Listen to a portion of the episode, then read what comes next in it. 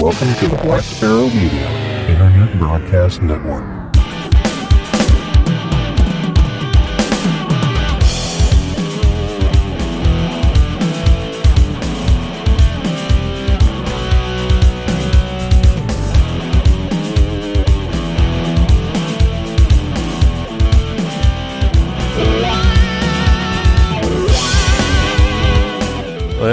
Everybody, and welcome. You've tuned into episode number 187 of Linux in the Ham Shack, and this one's going to be a little bit different. It's going to be free form and a free for all, and we're going to talk about all kinds of different things, and they may or may not be amateur radio and open source related, uh, and they may be.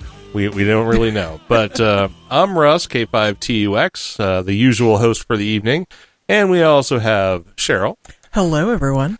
And we have from Big Getting Warmer, uh, Sky Country, in Montana, Bill and E4RD.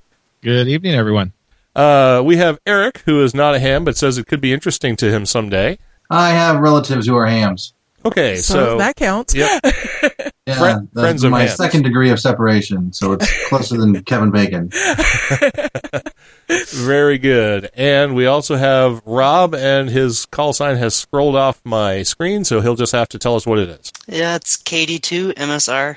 KD2 MSR. So where are you at, Rob? I am in uh, Oneonta, New York. Uh, it's just upstate area of New York. All right, very good. And the reason that we're having a roundtable discussion tonight is because we're lazy. That's why. That's because actually, Bill's not lazy. Bill did lots of work for the show, which he'll probably regret later. Bill always does lots of work. For Um, He the does show, lots though. of. Yep, he's the glue that that binds the show together. Aw. Aw. Yeah.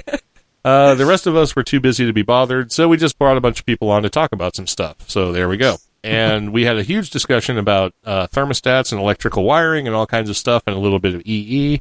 Maybe I'll just put that at the end of the episode or something so everybody can go. experience Yeah. the wonder of uh, the wonder of my furnace.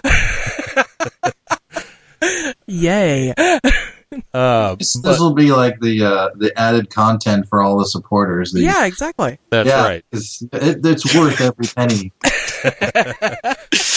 So if you want to do electrical wiring badly, stay tuned. okay. but we should probably at least try and uh, have a little bit of a show before we do that. And, and Bill, you know what? Since you put all of this stuff in here, you're probably going to have to carry us a little bit. We can talk a little amateur radio before we before we roam too far afield. All right, Bill, knock yourself out. Yeah, we, we've got a couple things here just uh, new from uh, the ARRL. We have uh, new bands. The FCC issues amateur radio service rules for 630 meters and 200 and oh, sorry 2,200 meters.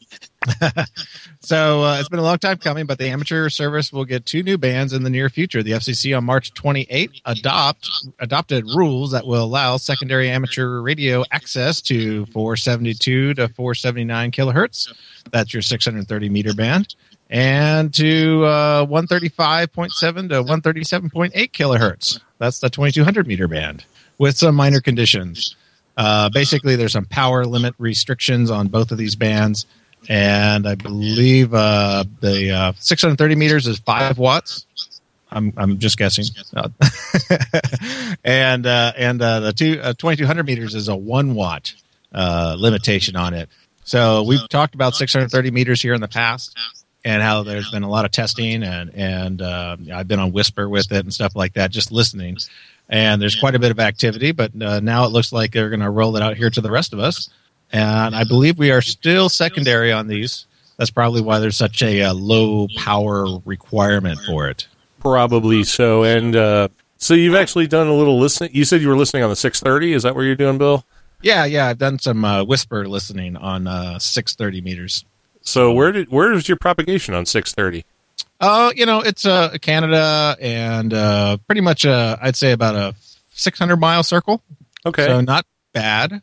Um, I'm not sure. I'm, I'm assuming they're running, you know, whatever the regulated power is, 10 watts or whatever. And obviously, at that low frequency, you have to have quite a bit of a sky wire, yeah, a little bit. just just a little bit of length to your uh, to your antenna. Otherwise, you get tons of loss anyway. Um, which will probably be how most amateurs will get onto it. They'll just uh, uh, calculate the loss, uh, input to the uh, the good old tuner that's going to soak it all up, and what little is left will get out to that antenna. But uh, like like with most uh, you know low power modes, obviously it still does a pretty darn fine job. Yeah, because a quarter wave is uh, what 215, so 107 and a half meters.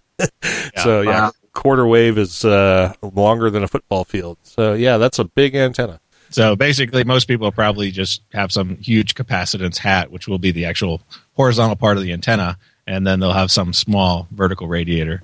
Uh, Right. there, there are there are many uh, you know, plans and stuff like that for uh, for loaded antennas and stuff like that that are already kind of making their way to the internet. So uh, if you're interested in trying that out, you know, and your radio is already opened up where you can transmit to that, uh, when it becomes available, uh, it'll soon be available because this is all part of the same uh, uh, region updates that we've uh, been talking about. All right, very cool. So I guess I can read the next one. This is an easy one. So I'll give you a second to breathe there, Bill. It, it's along the same lines. It's basically a very similar thing. Right. so. Okay. Well, uh, we have another story about Cuba instituting new amateur radio regulations.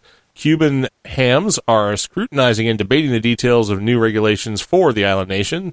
The Cuban Ministry of Communications adopted the new regulatory scheme on February 28th. IARU Region 2 posted the new amateur radio service regulations as a PDF, uh, but it's in Spanish, so make sure you have your translator or your um, high school Spanish hat on.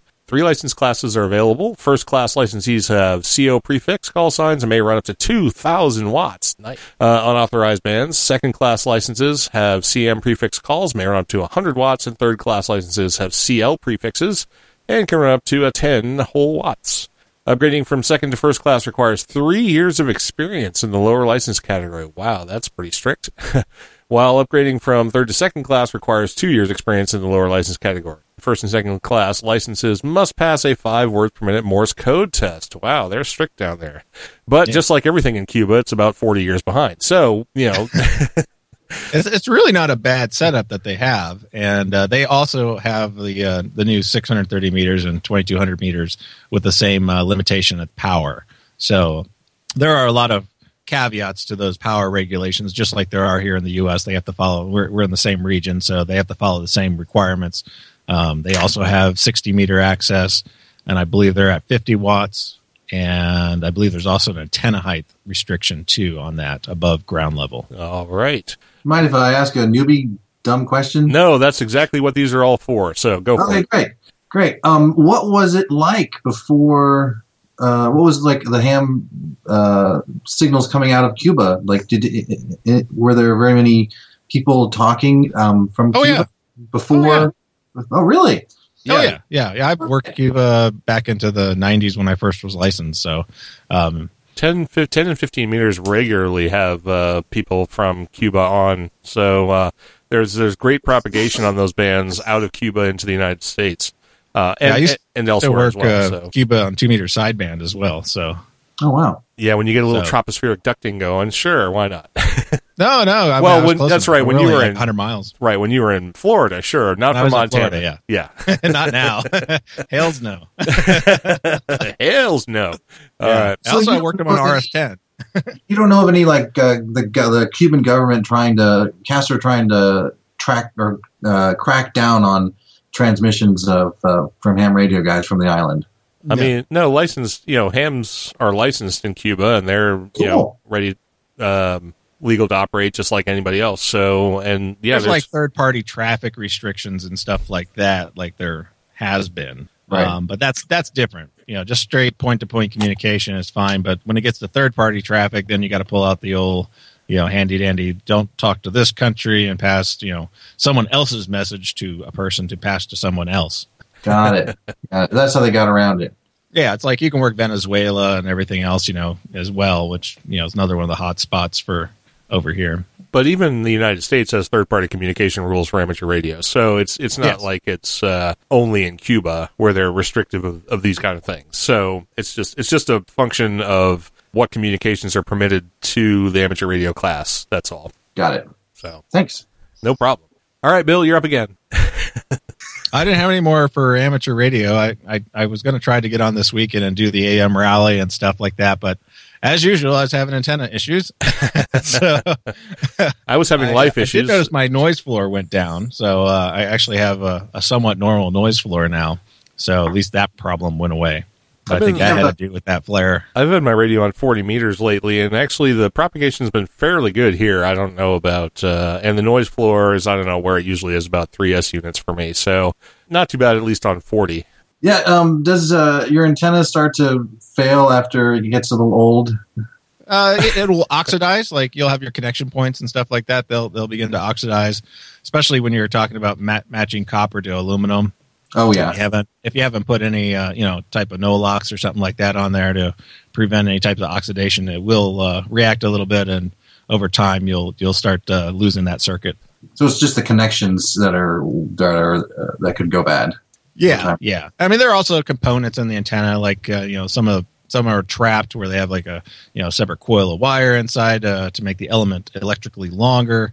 Those can go bad because water can get in, and again, they can uh, deteriorate from that. Uh, I have an antenna that has capacitors on it; those tend to go bad too um, over time. Yeah, just strain of the antenna being up there, swinging around in the wind and stuff like that can cause you know, various strain points and stuff like that. So there, there, there, there's always maintenance that you have to do to you know, maintain an antenna system. Got it.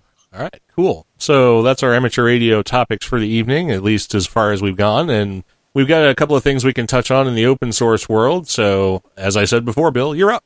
Had one of these articles pop up: the best open source software of 2017. You know, we're only here in the first quarter of the the year, and there's already a best list out. And you know, generally these are always clickbait and you know to get ad revenue or whatever for uh, the website. But I had to click through because I was looking for stuff, and uh, I was uh, able to find something I haven't seen before, which was uh, Shotcut, which is a uh, open source video editor. This was listed as their best open source video editor, although they did uh, point to I think Lightroom as the best non uh, non open source video editor for Linux. So uh, yeah, so I, I, kind of played around Shotcut a little bit. I didn't get to really editing files and stuff like that. I did take a look at some videos and and some of the tools and features and stuff like that, and it looks pretty cool. And maybe I'll do a, a little bit further review on it if uh, there's any interest. Um, other items on the list, uh, no surprise, GIMP was in there, Firefox, Thunderbird, VLC, Audacity, and uh, KeePass, uh, which I haven't used KeePass before, but uh, I know uh, that's become uh, real popular again with all the Vault 7 releases and all the broken CIA and NSA having you know, you know copies of backdoors to all these other password stores and stuff like that. So that was over on uh, TechRadar, and uh, I'm sure eventually this stuff will get in the show notes. It, will- it will eventually get to the show notes, yes. And I actually use KeePass a lot. That's that's a great utility for us at work. So, Oh, okay. Yeah. um, Yeah. and And I use a, GIMP all the time myself too. Yeah, I use GIMP too for any kind of photo editing or, or anything like that. Um, I use it for all kinds of stuff, doing brochures. Like when you like at our booth, like all of the pamphlets that we uh, pass out, like our banner, anything that's uh, production quality stuff, is pretty much done in GIMP. It's either done in GIMP or Scribus, uh, depending on whether it's uh, like a published document or more image based and PDF based. So uh, one of those two things I use. So I think they just recent or not too long ago, but they had an uh, updated release of GIMP 2.8.2. Oh, Yeah, the greatest the greatest thing that happened in GIMP 2.8 was that they had the single window mode. That was the one thing that made GIMP like perfectly usable for me again. So, yes. um, yeah, because I, I mean, I, I sort of understand the non-dock toolbars and stuff like that, but my brain doesn't function that way. I have to have a screen with an app on it. So, Yeah. Yeah. But yeah, GIMP is an incredibly powerful tool, and if you is you know as long as you didn't come from like the Adobe Illustrator or Adobe Creator style you know side of things, it's very easy to learn GIMP. But if you already learned Adobe, then you have a, a little bit of a steeper curve getting into GIMP. But you know you probably should because it's it's very super powerful software. Yeah. Yeah. All right, so uh, Bill, I guess you're going to have to do this one too. Oh, you know what? You, you just got. To, well, wait. Maybe we can get Cheryl to read this one. It's just a story, so so she can like sit up straight and lean closer to the microphone. yeah, but now I have to open up the document again. So what am Well- I doing? Wait, wait. Why don't you open up the document on your laptop, which is sitting in front of you? Uh, because I can't get into my email. All right, fine. Well, we'll wait for, wait for you to pull up the Google Doc on your I, I have it right here, Oh. and there is something wrong with my laptop. I, let's just not worry about your laptop right now, okay? we, there's My so many other things my going on right now. My screen keeps going dark on it. oh god, it's because of my furnace wiring, isn't it? It's It like probably is. Exactly. Russ, that's a pre-show joke. it's a teaser now. everybody's Right. got to subscribe in order to get the uh, additional content. right. All right, fine. I'll do the next story. Okay. Um. So our next story tonight is uh, open source promised and removed. Tetris Microcard by Arduboy. The Tetris Microcard is a version of Arduboy, an 8-bit Arduino-based handheld device which plays open source software. The device was supposed to ship with Tetris and a second user reprogrammable chip. I received my Tetris Microcard yesterday. First impressions?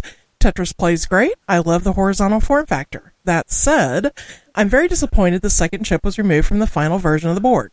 I feel cheated. I'm extremely disappointed in the Arduboy team and customer service due to lack of transparency and communication regarding the Tetris Microcard product, and for silently removing the second reprogrammable chip from the final release. And that was a story from Reddit. Oh yeah, we should talk about Reddit before we end the show. Yeah. So, but anyway, was that that wasn't from you? That was from Arduboy's point of view. That wasn't Bill's point Yeah, of view. So. yeah, Yeah, that's yeah. from Arduboy's uh, Right. point of view, and uh, yeah, so uh, this is a, a buyer beware when you get these Kickstarters and stuff like that. You may not get exactly what you ordered, but uh, you know, being an open source quote unquote project, you would think that there would be a little bit better uh, communication and transparency uh, among the uh, process. But uh, yeah, I've seen I've seen this all too you know too often recently with uh, a lot of these uh, projects and stuff like that. So uh, yeah, I'm, I'm starting to steer away from even paying attention to all these Kickstarters now. Yeah, some of them, you know, there's a lot of FUD and cruft and stuff in the Kickstarter world, but every once in a while, a little gem comes along. So, Yeah, I mean it's still good to watch them. You know, Yeah. kind of just Yeah, see like what's going to be coming to market and stuff like that. I saw there was a Kickstarter for a really nice um, drone that came out, and it wasn't that long ago. And some of the some of the really like the 4K quality, three mile range drones are upwards of like four or five grand. And this was one of those, and it was coming in like under a thousand. Oh wow! Uh, so that might be something worth looking at. And then there was another one. I can't remember if it was a Kickstarter or not, but it was about four months ago, I think. And they it was an Indian company that was putting out seven hundred dollar wind turbines. What? I think it's been longer than that. Uh, it may have been a little longer. It, was, it wasn't that long ago though. And I don't know if that one got funded or not, but if it did, I am definitely going to be looking at doing wind power out here because we could we could power our entire friggin' neighborhood from our backyard. right? uh, but yeah, uh, that was that was pretty amazing, and I think the seven hundred dollars was like the production price, and it was actually cheaper. You could get like two of them for that if you were in on the Kickstarter. So, and these are one kilowatt turbines. Wow. So yeah, that that seemed amazing. I don't know if it, it got funded or not. I, I need to go back and look at that, but if it did, I want to check it out. Yeah, I was um, following and actually decided to jump dive into an Indiegogo campaign for a uh, camera stabilizer, but you attach your cell phone or a GoPro to it. It's one of those uh, gyroscopic units that have like uh, three Right. axis. Yeah, And so three you- axis gyro like- stabilizer. I saw that one. Yeah, that's yeah, a- I think it was like $170. And what kind of uh, convinced me to kind of get into it was they had a working prototype of it and a couple of uh, working prototypes instead of just um, nothing that they they like. Hey, we want to do this, but we haven't developed it yet. Um, um, and it also has an integrated battery pack into it. So while your um, camera is or your phone is taking this video, you can plug your phone right into the, the handheld unit itself. I thought it was pretty cool. That is very cool. I need to jump back a story for a second. Uh, in the chat room, we were talking about GIMP and so on. Actually, that's two stories ago. Steve KD0IJP said he prefers Inkscape for graphic editing over GIMP. And Inkscape is great. It's very heavyweight, though, and it's a little, I think the learning curve's a little steeper than GIMP, quite frankly. But Jim seconded his opinion about Inkscape. Uh, you can you can take or leave Inkscape, I think, uh, depending on if it fits your your workflow. But uh, I personally prefer GIMP. I don't know if anybody else has an opinion on Inkscape versus GIMP, but I'm not much of an artistic type. Like I couldn't draw.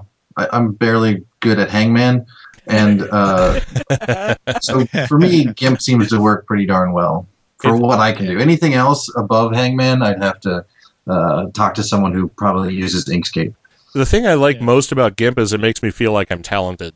I think That is an excellent description. I know. I walk away after finishing something like, oh, I, okay, I could.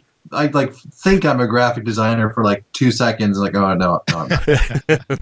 right. Yeah, Inkscape's more for doing painting and you know, Yeah, yeah, hand drawing stuff and stuff like that. And yeah, that's a much more powerful tool for that. Tool for that.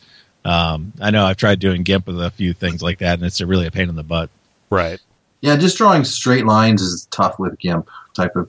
Uh, And then you can just go way overboard and use something like Blender and and actually do like animations and uh, vectorizing and all kinds of crazy stuff. But yeah, Blender Blender is a tool for real graphic artists, uh, not for the the hacks among us.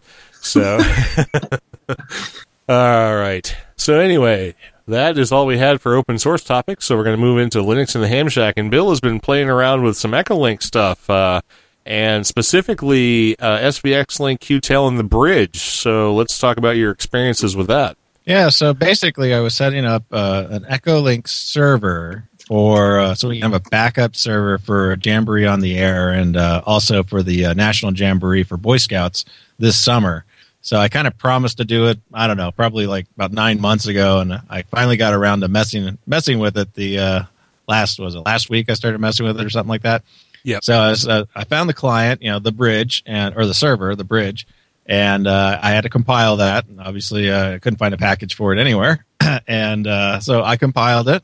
It, it does put stuff in weird places. Uh, you know, it's definitely. Uh, I, I should have prefixed it and, and, and put it all in one place, but uh, I just kind of went with the defaults, and I, I got it up and running. I, I configured the uh, the conf file, and then I realized, oh, I actually have to go out and register this thing, so I can actually have my conference channel because we, we needed a you know conference bridge, so a lot of uh, scouts from different areas can talk to each other and stuff like that without having to worry about propagation. But that whole process was pretty easy. Basically, you, you, send out an email uh, to the, uh, the the manager of the Echolink stuff.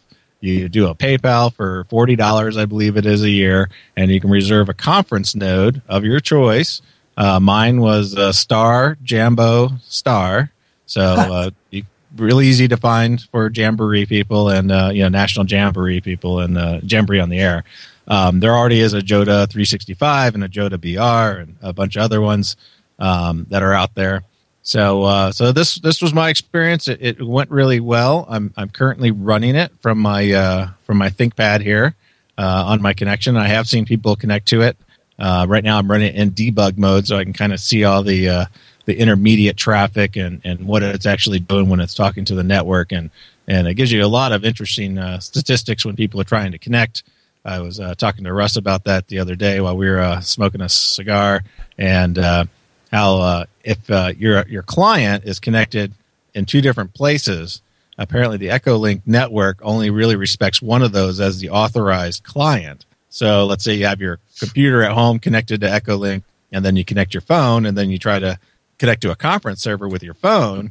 Your IP address will not match the one at home, so it will kick you out as an unauthorized user. So, uh, so that was kind of interesting to watch and see uh, that on the console as it as it was flying by. Hmm. But, um, but yeah, other than that, I mean, had very minimal requirements. I don't think I even had to download any additional libraries to get the compile to work. Um, like I said, does stuff the conf file in a random place, and uh, and the executable is also in a random place as well. So. I have to uh, have to uh, load it up via the, the full path. I don't have it in my path right now. Um, but then I also looked at Qtel because I haven't hadn't used uh, the client side on the on the Linux in a long time. So uh, Qtel is a, just a you know Qt application or Qt application, and it looks pretty much just like the Windows one. You know, minus some of the you know the menuing and stuff like that. It's not quite the same, but uh, works just the same. And uh, that one you normally can find a package in most relib- uh, most repositories. Um, if not, you can always go to svxlink.org and download it and compile it yourself. I'm pretty certain that the only thing it's going to need is Qt and a compiler. So uh, yeah, yeah. If you haven't done Echolink, it's uh, it's still widely used, and uh, you can also connect this into uh, Asterisk, so you can run AllStar connections. as well as uh, you can also link it into uh, a rig if you want to actually pipe it out to a local amateur radio repeater or whatever. So uh, yeah, yeah, it's pretty powerful, and uh, no, and I wouldn't say too hard to get going. The hardest part was just getting the registration through, which took about 24 hours. So once you're registered, it'll show up on the list so everybody else can connect to it. Yeah, SvxLink as a server part doesn't require any of that registration. You just did the bridge, and you want the registration was for the conference node, right? Not for the actual. Right. Yeah. Right. Yeah. For the conference node. For to run QTEL, you don't need anything except for a valid uh, login for the Echolink network, which I believe you can get for free with the valid license, Right, and uh, I, amateur license. Yeah. And I did the same thing with SvxLink. I didn't have a conference node, obviously, but I had a link node. I used my Rascal GLX connected to my two meter rig and ran SVX Link and actually had K5TUX L. And I actually have a custom node number and everything for all of that, but I need to get it back on the air because the Raspberry Pi I was running it on is like in a drawer somewhere. So, you know, one of these days. And QTEL um, is a part, is the client part. It's written by SM0SVX, and we've talked about that a little bit before on past episodes, uh, which is a native Echolink client for Linux. You can run the Windows Echolink client under Wine, but if you want to be straight up Linux and open source, uh, SvxLink is the way to go. And I and what's the license on the bridge? Is it GPL? Uh, I, I believe so. I have it here open. Let me see which tab is it in. Uh, the bridge, Echolink. Let's see. We're all googling. I'm not. I'm the only one that's not. Well, for a change, you're not the one Yeah. that's finding out. yeah, all the usually the one information, I'm. I'm usually the one looking everything up. So well, I don't see it. Uh, yeah, the bridge. Let's see. I found a link to the page. Yeah, it's on CQI or net. Right, CQI net. CQI.net. Right. Yeah. Is it on? is the source on GitHub? Because GitHub usually publishes the license. Uh, no, they have it all on uh, SourceForge. I don't know. if Well, it's SourceForge, right? there. SourceForge summary. Let's see. As we waste time, GPL two. It's GPL two. There we go. Well, that was a waste Yeah, of time. so if you want to test my nose, please go ahead and do it. yeah, and usually I'm the one wasting everybody's time. So hey, at least you admit it. yeah, well, Oh, I just got the finger, and everybody knows which one. uh, Okay. number one. you, dear, are number one. Yes, Uh, yes, you are. Yep. Ladies and gentlemen, the only ham radio podcast that doesn't put me to sleep. hey, that's my line. oh, okay. I was. that, that actually is Bill's line, and I left it up there because that w- he he sent us that before he was one of the hosts, and then when he became one of the hosts, uh, I thought it was amusing just to leave it as a t- as a quote. Yeah, I'm reading it right off the website here. Right. Yeah. Yep. Yeah. Now it really doesn't put me to sleep. That's right. well, yeah, because you never get a chance. I think you've fallen asleep once. And where did you get the extra badgers from? Oh, the Badgers. That's a, you're going to have to go back to listen to some back episodes if you want to find out about the Badgers. So, um, I can give you a Badger, I think. Yeah, Badger. There we go. Yeah. Well, actually, it's not not loud enough. Here we go. Badger. that that's what he uses to cover up curse words. So Right. Instead of, Oh, instead of a bleep in the edited version, you hear a badger. got it. Oh, I understand. so That's badger fantastic. that's exactly how it works. That's incredibly. F- Badger. oh, Uh, except yeah, I. yeah, yeah, Except I yeah. said the word. Oh, uh, luckily, luckily, we could say the word. That's it. You're fired. Yeah. yeah. Uh, Why don't you go outside and play hide my- and go badger yourself? I screwed my, screwed my own badging. That's right. well, here's the thing. Uh, there's a couple of segments. I mean, we're pretty much done with that part of the show. So, and we haven't heard anything from Rob, so we might let him talk for a minute here, assuming he's like still with us. Speaking of uh, podcast putting people to sleep, hello. Did Rob go away? Is Rob gone? I'm still here. All right, he's still there. Okay. It's like what, what, what I miss? Okay, so here's what's going to happen uh, for now. I'm going to go get myself a scotch so I can do segment seven or six or whatever segment it is now. Sorry, I nowadays. should have grabbed a bottle. You can grab a bottle of water, a couple of bottle of water. Yeah, I can, I can go do that as well. And then I'm going to play a song. Man, y'all are uh, just as crazy as you sound on the podcast in real life. Uh, yeah, pretty much. And I kind of went a little lazy tonight, but I think this will be good. I hope it'll be good. So what I did was, since I didn't have time to go to Jamendo or any of the other sites and look for music to download and play for tonight's show, um, I went straight to our good old buddy Jonathan Coulton. Ah. So Jonathan Coulton has a new album that's coming out at the end of this month called Solid State. He's been working on it for a long time, and he's released one of the songs from it called All This Time. And there's a video to go along with it and all of that, a full like production video and everything. And I have not heard this song yet. So wow. so the great Jonathan Worshipper has not heard the song. that's right. yet. I have not heard the song yet. This song got mentioned in the New York Times Cool. about uh, up and coming and uh, artists of interest. So it's fake So- news. So yeah, fake news. That's right. All right. So I'm going to go ahead and play this song. It's called All This Time off of Jonathan Coulton's Solid State album, which, like I said, will be out April 28th. And you can pre order it if you go to uh, solidstate.jonathancoulton.com. So let's play it and uh, see if we all like it.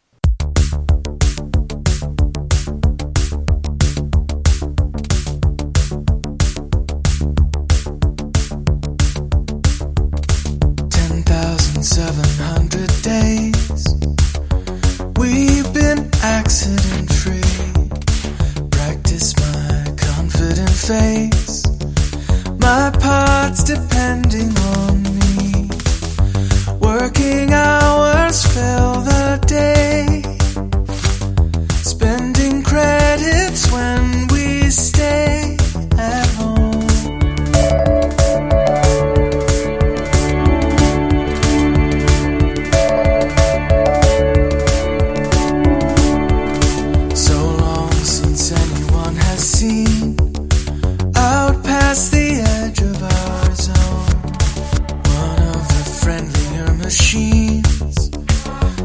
says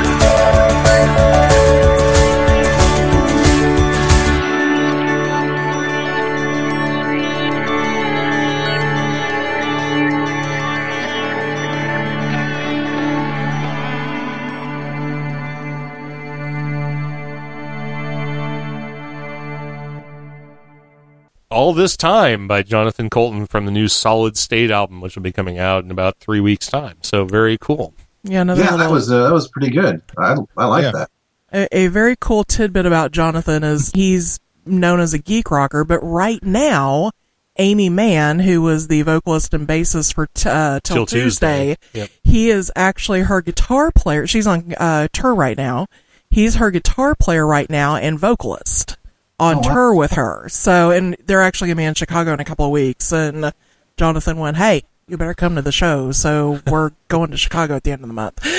so, but but yeah, he has Jonathan has a lot of very cool, you know, again geek rocky things. You know, talks about um, let's see here, what are what are some of our favorite Jonathan Coulton songs? Skullcrusher Mountain. Well, yeah, all the all the big ones, but I think our I think our mutual favorite is uh, Talk with "Talk with George." George." Yeah, Yeah. that's that's just a, such a great song. It's like t- totally out of left field. It's basically it's a song about the life of George Plimpton. It's like why is there a song about this thing? But if you listen to it, it's just amazing. And maybe if uh, anyone wants to hang around at the end of the actual program, I can play "Talk with George" because it's we certainly don't mind listening to Yeah, it no, like we- over and over again. So. Uh, but yeah, positive vibes for the uh, yeah for the sh- uh, song anyway from the chat room, so that's good.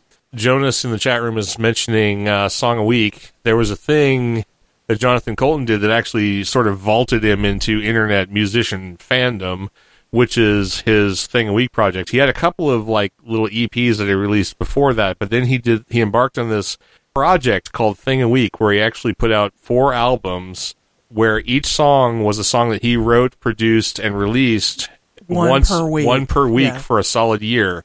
There's quite a bit of great stuff on there. There's there's a couple of things that are you know sort of Eh, semi forgettable, yeah. but that's going to happen when you when you sort of produce that way.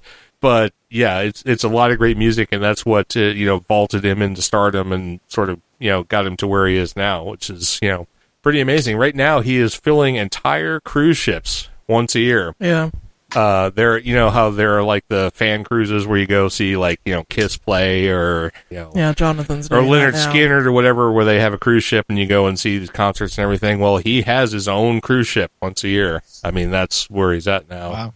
yeah pretty cool in in a weird turn of events, this, this was kind of funny. There's a sisters out of Oregon, I believe, or Washington State, called the Doubleclicks. I did not realize this until one of our, or one of a really good friend of mine. He used to be a professor at the local college in Springfield. Uh, he was their computer science professor. That's how we met him. And he was like, "You realize that my nieces are the Doubleclicks, right?" because I, I mentioned something about Jonathan one day when I was, you know, emailing him or whatever. And he was like, Aren't they on a cruise with him right now? And I was like, Uh, yeah, they're one of the bands that goes on his cruise every year. He's like, "Yeah, Those are my nieces. He's like, Next time they're in town visiting, I'll, I'll invite you over for dinner. And I was like, Okay. so, file that in the small world department yeah. right? so I, I actually emailed him and went, well, okay, so we have mutual friends both ways. You know, we know Jonathan, friends with Jonathan. Your uncle was at my house 30 minutes ago. and the girls are like, okay, that's a little weird. yeah. You know, so. one of these But- days we'll get to go on that cruise too i think. We'll see. He's doing number eight. I think this next one is his Is eighth. i think it's his eighth one so. There you go. Anyway so moving on from the music which uh seemed to be a big hit. Yay.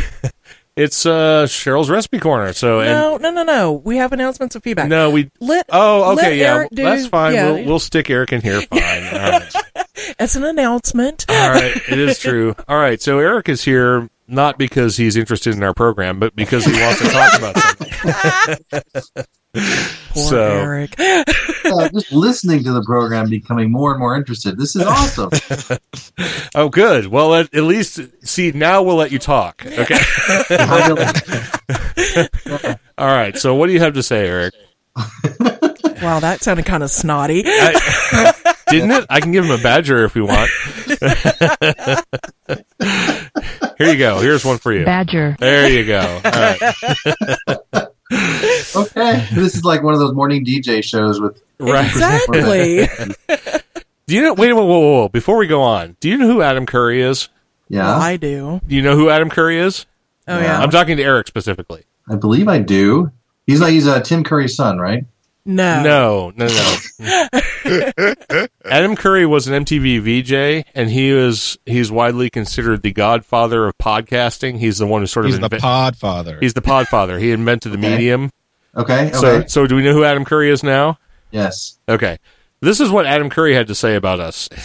and yes, I get another opportunity to play it. So, so there's all these podcasts linux in the ham shack uh, ham nation ham radio today and let me tell you something they all suck balls every single one of them it's horrible there we go. So that's the good word from Adam Curry. so now you know what kind of podcast you're on. Go for it. Linux and the Ham Shack was young, needed the money, had to suck those balls. Yeah, there That's you right. go. That's right. Oh, boy blue. Badger balls, so it was. kind of a Well, delicate um, process. I'm uh, I'm actually the uh, head organizer here for the March for Science, and uh, you guys are gracious enough to uh, want me to come on and yammer on about it.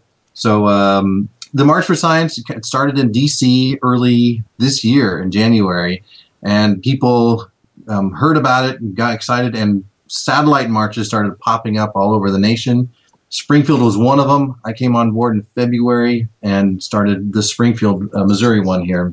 And to date, actually, we have in the U.S. over 300 marches um, going on, and across the nation is over 420.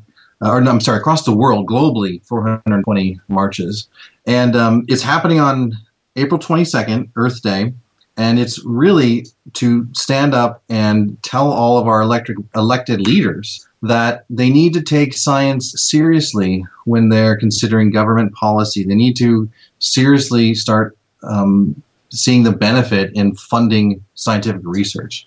Um, I'm I, I I'm I assume that you guys are too, but I'm I love science and have loved it all my life. It was just it's just been absolutely incredible uh, what science has done for myself and uh, and for my family. And um, when I look at my life and, and just even talking to you, um, I just can't thank science enough, even though it doesn't really give a crap about me. but um, yeah, anyways, uh, the March for Science is coming up, and in on April twenty second. Uh, and it's happening all across the globe. So if you're listening out there, there's probably one happening near you. And you can go to marchforscience.com, check out their satellite uh, map, and uh, find a, a local event near you. In fact, Bill, where do you live? Uh, Billings, Montana. In Montana? Yep. Uh, let's see what we got here. I'm pulling Eric's up like, the, uh, wait. map. oh my! You've got uh, one, two, three, four, five going on in Bozeman, Billings, Montana. You got one in Billings, Montana, and uh, you, you're going to be going to that. I'll shoot you the link in, in the IRC. Take Hey. the kids, go. You know. out what's where's what about Rob? He lives in like oh something New York. Where do you live, Rob? Uh, it's called Oneonta, New York. Oneonta. There we go. Uh, Oneonta. Where is that located? Upstate. That's about an hour uh, west of Albany. Okay, you've got. Uh, well, you can look at the map. Plattsburgh, Albany, Albany. Oh yeah, there's one Albany, and there's one in uh, Scalori. Scalori. Use the internet, which is powered by science. So, anyways, there's a ton. There's one even happening on Greenland. I like just uh, happened to type in Greenland, and holy crap, there is a march where I think six people are attending. No penguins. no penguins because they're all on the southern hemisphere. No, I'm sorry, you're incorrect. You said six people. It's the six people. Yeah, the, yeah, the six people. The whole town is going to Yeah. and they're all driving their fjords over there. Yeah. Very nice. We we love puns on this program, so that's oh, great. Oh, oh, good. Good. No badgers over the puns, right? Nope, no, we do not badger puns. That's for sure. So uh, yeah, that's that's pretty much the gist of it. Um, I just want to uh, come on and encourage you guys uh, listening to to stand up for science because uh, we've been silent for too long, and we can see oftentimes, and especially in my opinion, what's going on in this current administration. how they're trying to hamstring science and uh, shove in opinions, political opinions, and um, that just doesn't serve us, uh, nor does it serve the better good. Yeah. All right. Excellent. I think that's the very first bit of live feedback we've ever had. So, I know. In 187 episode, 187 episodes, it'd be great if I could speak. Speak, yeah. Uh, that's that's great. So we really appreciate that, and if you if you enjoy science, get out and march for science. That would be very cool. All right. Yeah. So Yep. There, Now- there, there, well, there's one more thing. oh, there's one more thing. there's one oh, more thing. Eric has a friend Oh boy. that. I just have one. yeah, he just has one. That that's it. Yeah, his wife's not even his friend. Yeah, he has a friend uh, that works for Foundation Beyond Belief, and he the the friend is actually wanting to be interviewed or maybe put an ad or something on other podcasts for anybody out there listening that does their own podcasts um, to help raise funds for the Humanist Service Corps. So Yeah. if anybody out there is interested, shoot us an email and we will make sure that it gets to Eric and Eric will get it to, to his guy and everybody will live happily ever after. So, okay. okay. Yeah. All right. So now we can talk about food. Yes, we can talk about wait, food. wait, wait, one more, one more. Oh no, Bill, shut up. We're going to talk about food. oh man, food. Yeah, food. All right. Dude. Let's talk about food. Uh, Uh, just kidding. I, I'm sorry. You've been overruled. You got That's to talk right. too I, am much going to tonight. go Ham Nation, but Uh, all right, Bill. We'll let you get one in. What, what do you want? What do you want to announce? Come on. uh, they're just going to air my uh, my segment for AR Newsline and then the Ham. We don't. We don't care about Ham Nation. Screw that. Yeah, Oh. I know. but I like it. Every I get a lot of feedback every time I'm I, I get a spot on there with uh, A5DW. So And when are they doing that?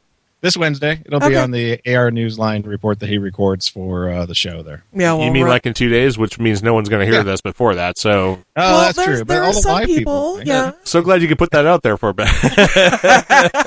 well, you'll be able to play it back, right? Because they have, you know, yeah, yeah. well, that's true. Yeah. Yeah.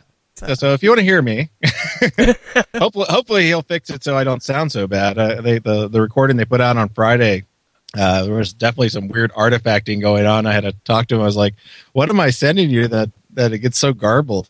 And I realized I've sent him like a variable bitrate MP3 over for uh, to include in the uh, AR Newsline report, and you know, he's Nice. down mixing it to like 128, and I think somehow it's getting it's just getting all garbled or something like that. So. I was like, well, I'm going to start sending you 128 because, you know, I was like, I hate playing something back and it doesn't sound the same. It's like, that's just weird. Well, you, you can sound like the teacher from from the Peanuts or whatever. yeah.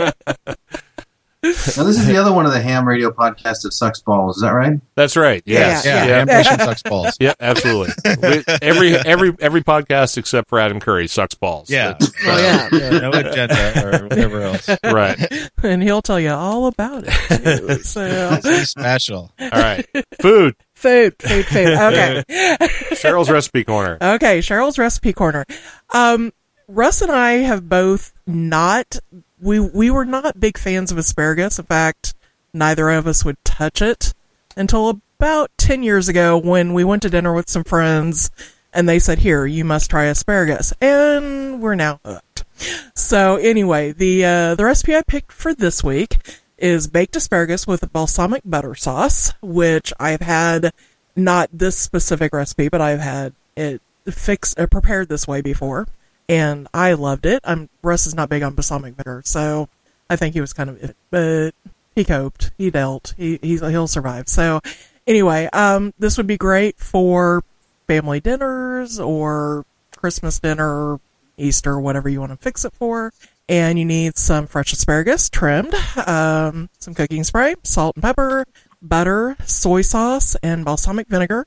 And you bake this for eh, 10 minutes, 15 minutes um, until it's tender. And then put a little bit of butter drizzled over the top with soy sauce and balsamic vinegar. And you have very tasty asparagus for dinner. So Well, that was quick and easy. that was a quick and easy recipe. Yeah. So All right. There you go. Fantastic. Gotta like, you know, how many ingredients in that? Five? Yeah. Yeah. Can't argue with that.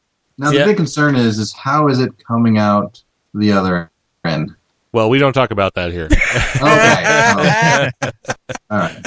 What does it taste like? the end result, not our responsibility. right. We, we, we tell you how to make the food. The after effects are up to you. So, so, all right. Let's see. Ted says hollandaise is good with a quart of hollandaise on it. Well, all right. I'm not. I'm assuming he's talking about asparagus, not the not The ho- hollandaise, Yeah, yeah. not hollandaise on top of hollandaise. So I think next week I'm going to do like uh, doggy biscuits or something. yeah, there you go. KD5HQN says we've redeemed ourselves because we like asparagus now. Yes. There we go. Yeah, Russ, right. Russ has gotten me to eat broccoli. That- Oh, broccoli. That's Yeah. some good stuff. But you still don't eat cauliflower, and actually, cauliflower is much better than broccoli. yeah, So, I'm I'm trying. I'm I know. really trying. Just not a fan. So. all right. Well, you're never going to get me to eat green beans, so we're even. I guess. Or beets. Or beets. Yeah, that too. Can't stand beets. Mm. Yeah, green beans and beets are really good. Oh, I heard Yeah, I like the green beans. Yeah, Yeah, I love. green beans are where it's at. Yeah, I, I love pickled beets, and Russ just. No, no, that's nasty. That is nasty.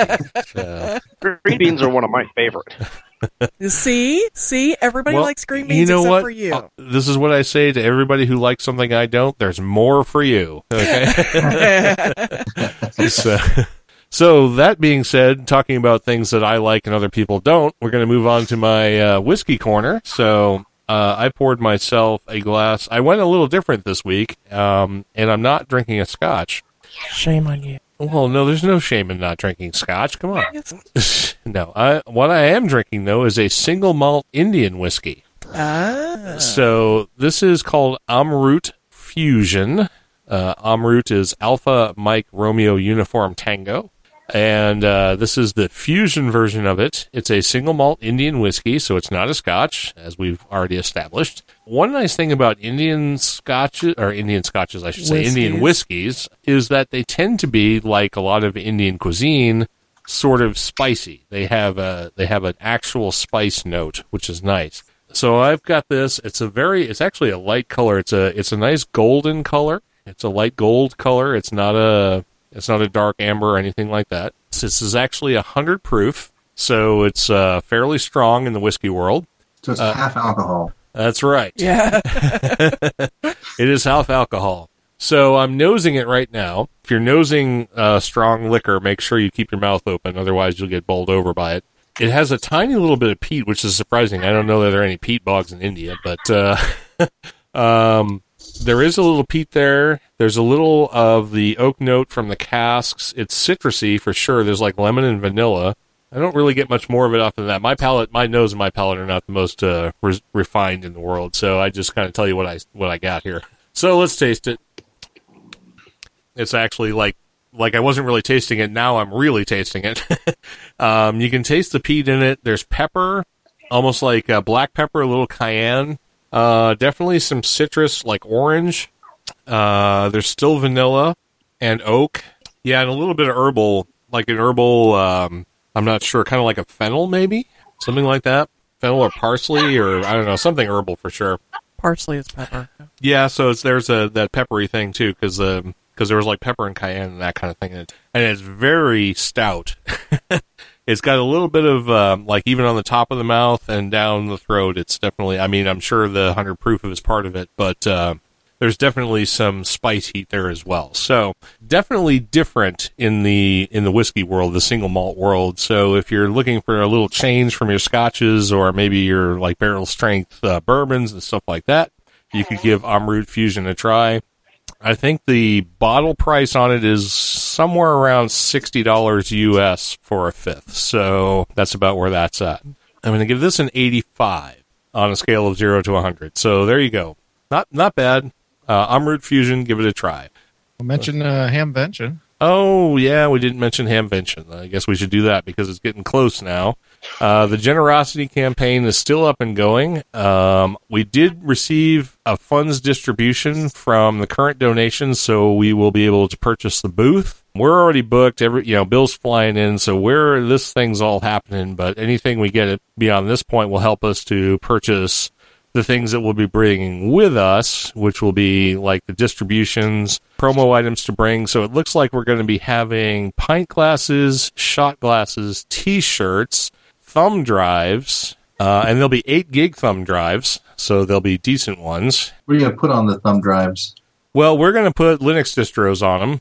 Uh, Okay. so people can then boot and install distros, and then of course they're just eight gig thumb drives that you know at that point, so you can use them for whatever you want to. So links to the generosity campaign, of course, will be in the show notes. They're already on the website. I'm tweeting and putting on Facebook and Google Plus information about them every week or so because I don't want to inundate people, you know, with our campaign, but if you're willing to donate a few bucks, please do so. There's lots of perks, and if you want one of the perks, make sure you click on the perk links. Don't click on the donate button up at the top. And if you can't donate financially, please go ahead and get on the social media networks or go talk to your friends, your neighbors, your family, your clubs, or whatever you're interested in. Just uh, tell everybody about it. We want to have as much stuff. We want to bring as much with us so we can offer as much as we possibly can at Hamvention this year. And it's going to be a good time. Bill's going to be with us, and uh, it's just going to be like listening to the show. It's going to be fantastic. And because the podcast is actually supposed to be recorded on the Monday before Hamvention, and we're not actually going to be able to do it that Monday, we are going to record whatever episode number that is at Hamvention. So it'll be a totally live episode, and hopefully we'll be able to stream it. We don't know if we will be able to at this point, but hopefully we can. So that should be interesting, and hopefully we can get some uh, people who are at the show to to jump in and be a part of it. That'll be uh, it'll be a first for us, and that would be a lot of fun, I think. All right, so guess what? We're down to the social media roundup. Okay, so for subscriptions, we have John Fotchke, Bob Yerke, James Blocker, Robert Pitts, Dylan Engel, Stephen Sainer, Edward Donnelly, Scott Pettigrew, John Clark, Paul Griffith, Michael Connolly, Donald Gover, Kevin Murray, Alan Wilson, Brian Smith, Ronald Ike, Robert Doherty, uh, Christopher Weaver, Jonas Rulo, Michael Aiello, Darren King, Jeremy Hall, Robert Halliday, Wayne Carpenter, Doug Rudder, Johnny Kinsey, Bill Stearns, Bill Piotr, and Charlie Brown. All right, and because of an unfortunate problem with the Etherpad, we will not be able to bring the rest of the social media roundup to you this week, and we're going to have to do some tricky skull badgery in post production to get the end of this program out to you, which we're doing right now. We will catch up with all of our new mailing list subscribers and followers on the different social media networks next time. But for this time, I'm going to press the outro button, and then we're going to get on to the end of the show. You can become an LHS ambassador. Visit the website for upcoming events and information on how you can represent Linux in the Ham Shack at a nearby LinuxCon or Ham Fest. We love feedback. You can email us at info at lhspodcast.info. You can comment on an episode on the website, post on Google Facebook, or Twitter, or leave a voicemail for us at 1909 LHS Show. That's 1909 547 7469 visit our IRC channel, Octothorpe LHS Podcast, on the Freenode Network, and subscribe to our mailing list. Show merchandise from coffee mugs to t shirts to wall clocks and lots of other stuff can be purchased at www.cafepress.com, stroke LHS Podcast. You can also help the show by clicking on the sponsored ads in the right hand column of the homepage. Listen live every other Monday night at 8 o'clock Central Time. That's early Tuesday morning, 0100 Zulu in the summer and 0200 Zulu in the winter. Our recording schedule and countdown timer to the next episode are on the website. Please check out http colon stroke stroke lhspodcast.info for everything you ever wanted to know about the show. Thank you to all of our listeners, live and quasi live, past, present, and future, and to those who have given us their time, ears, shares, and money. We appreciate each and every one of you. So, signing off for me, Russ, K5TUX, Cheryl, who sits across from me, Bill, NE4RD, who sits somewhere in Billings, Montana, and our guest tonight, Eric Wells, and Rob, Kilo Delta 2, Mike Sierra Romeo from up in Oneonta, New York. Thanks for sitting in with us. I hope everybody enjoyed the program. This has been episode 187 of Linux in the Ham Shack. The next time we get together with all of you, it's going to be at Hamvention. So take care, everyone. See you there and catch you in a couple weeks. Bye bye now.